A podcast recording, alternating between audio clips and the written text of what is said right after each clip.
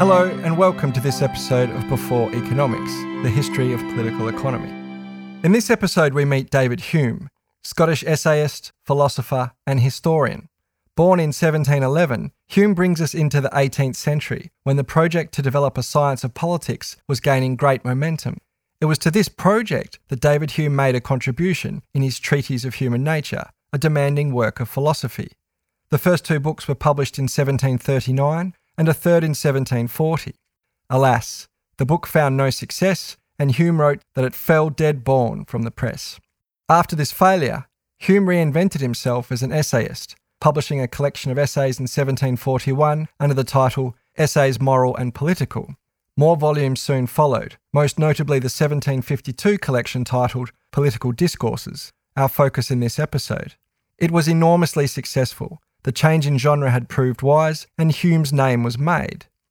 Hume's topics included many of those that we would now think of as belonging to economics, including commerce, luxury, money, the balance of trade, taxes, and public credit. Yet Hume approached them as belonging to the science of politics, without even a hint that political economy was an independent field of study. No doubt this relates to Hume's view that trade was a matter of state.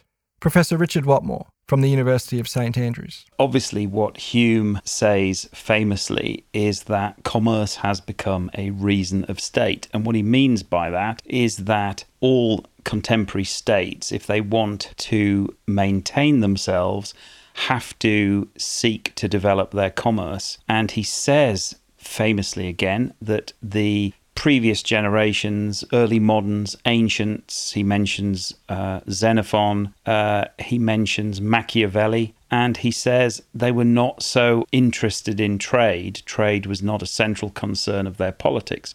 Thus, Machiavelli and all of those who followed in his footsteps were simply inadequate guides to the modern age. Whatever the usefulness of such advice for a prince attempting to maintain control of their territory in the 16th century, in Hume's time, more was required than skill in managing political and personal enemies.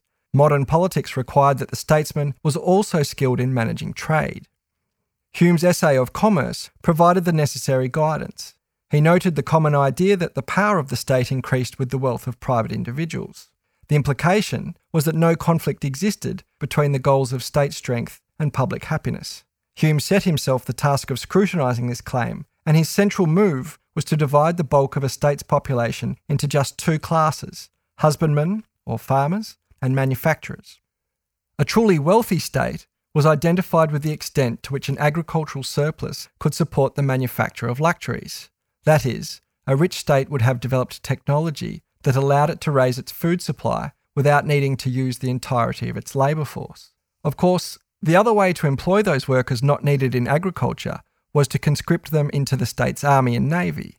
On this view, there was a clash between the goals of state strength and the wealth of citizens. Hume dissolved this apparent paradox by explaining how it was the role of manufacturers to provide commodities that could be exchanged for food. This prospect represented an incentive to constantly improve the arts of agriculture, and advances in these arts were the source of the agricultural surplus that made commerce possible. In short, the existence of a manufacturing sector increased the power of the state by acting as a store of labour that could be conscripted into the army without depriving the population of its food supply. Wealth and power were joined at the hip. It was exactly this fact, however, that led Hume to worry about the future of Europe as states such as Britain and France competed for trade and power. He certainly becomes more pessimistic about international relations. In other words, the tendency of commercial states to fight one another for one another's markets. That's what the jealousy of trade is. It's really you want to capture the markets of your competitive competitor states, and one of the ways to do it is obviously by expanding your own empire. Hume's fully aware that he's living in an age where the powerful commercial states, Britain and France especially, are extending their dominions, and they are doing so in part because of the logic of commerce, which says you need larger markets. The logic of trade and progress was being corrupted by the logic of power. If modern politics were new because trade had become a matter of state, then it was also the case that the modern period brought with it new problems. The most spectacular of these new problems was public debt. Britain's history had seen intense conflict over taxation, with Parliament insisting that its sanction was needed for any increase in taxes. Public debt, by contrast, allowed the state to borrow from private citizens. In this way, the leading restraint on the ambition of politicians had been thrown off.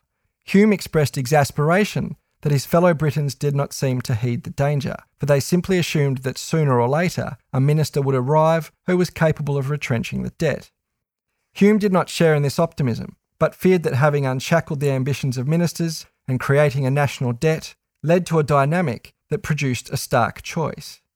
Either the nation must destroy public credit, or public credit will destroy the nation. We know from hindsight that Britain survived the challenge that Hume perceived, although it is equally clear that fear of public debt continues to alarm the sharpest of political observers.